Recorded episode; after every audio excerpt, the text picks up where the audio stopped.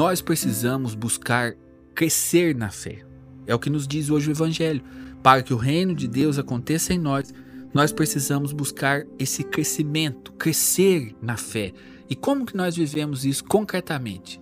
Primeira coisa, nós precisamos ter como meta a santidade.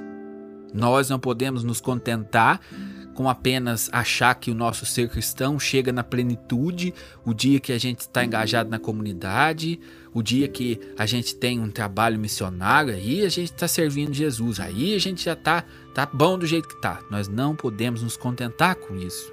Isso é importante, mas o nossa meta, o nosso foco deve ser sempre a santidade, querer ser santo. Ah, mas o que é ser santo? Ser santo é viver essa configuração com Jesus. É ir aos poucos renunciando a si mesmo e vivendo aquilo que Jesus nos deixou, seguir os passos de Jesus e ir se assemelhando com ele. Até um dia a gente poder dizer, como São Paulo disse: já não sou eu quem vivo, é Cristo quem vive em mim. Ser santo é isso. E você pode buscar a santidade independente do seu estado de vida. Pai, mãe, filho, casado, solteiro, padre, leigo, todos nós somos chamados a viver a santidade, porque a igreja ensina que é possível alcançar essa santidade, essa santidade nos detalhes da vida. São José Maria Escrivá falava isso de maneira muito bonita.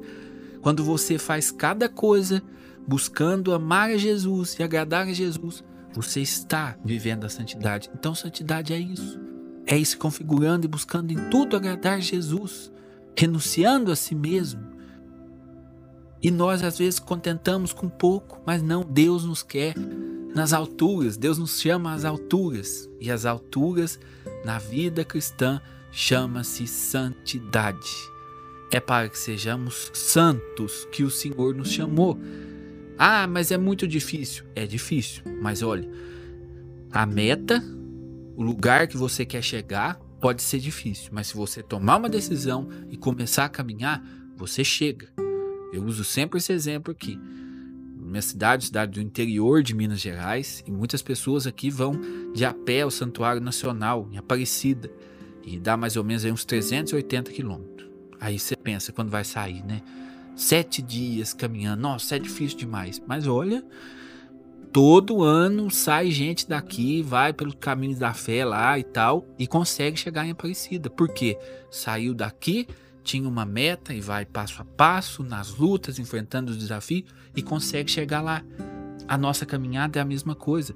Se nós tivermos a santidade como meta, ainda que passo a passo, caindo às vezes, tendo que voltar atrás um pouquinho, depois retomar o caminho, ainda que cambeteando, nós alcançaremos a meta. Agora, o que, que é o problema?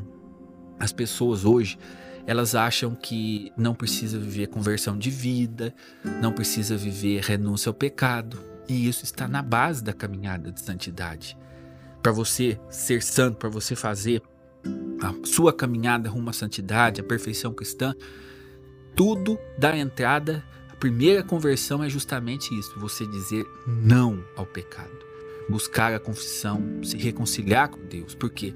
O pecado é um estado de não a Deus. Vamos supor, dentro dessa parábola, a caminhada rumo à santidade. É como se você estivesse caminhando para o caminho oposto quando você está em pecado. Então, em primeiro lugar, buscar essa reconciliação, se reconciliar com Deus. Por isso, a santidade é para todos. E você, por exemplo, que está ouvindo essa reflexão, às vezes você pensa assim: nossa, mas isso está tão distante da minha vida. Olha, eu já vi pessoas assim que estão num caminho de fé, fazendo uma caminhada linda mas que quando começaram, quando ouviram a primeira pregação, estavam na prostituição, estavam nas drogas, mas em um determinado momento a pessoa se decidiu mudar de vida. Então, essa pregação é para todos. Não importa onde você esteja, se agora você aceitar Jesus, buscar a santa confissão, Ainda que, como algumas pessoas estão fazendo hoje, às vezes a pessoa nem é batizada, então ela vai fazer uma preparação para receber o batismo, para fazer a confissão, para começar com vida de comunhão. Mas se você toma a decisão hoje e você colocar isso como a meta da sua vida, é possível viver a santidade. E por que nós precisamos viver a santidade? É porque é uma posição de um Deus carrasco? É bem pelo contrário. Santo Agostinho tinha uma frase linda que eu gosto muito. Se você me acompanha aqui é nas reflexões do Evangelho do Dia, com certeza você já ouviu.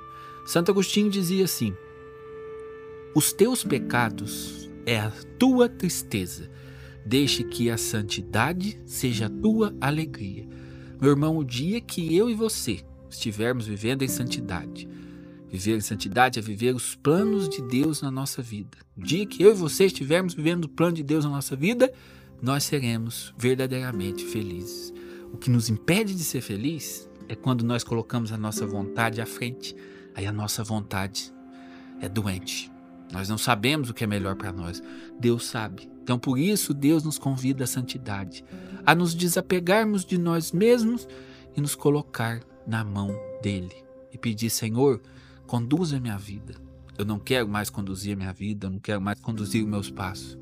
Conduza, Jesus. Eu quero seguir a tua santa vontade. Que hoje, eu e você, mais uma vez eu reitero, não importa a situação, estado, local que você esteja na sua caminhada cristã, que eu e você possamos tomar essa decisão. Eu quero buscar para minha vida a vontade de Deus. Eu quero a santidade. Nada mais do que isso. Como Monsenhor Janos da Bíblia dizia: ou santos ou nada. Em nome do Pai, do Filho e do Espírito Santo. Amém.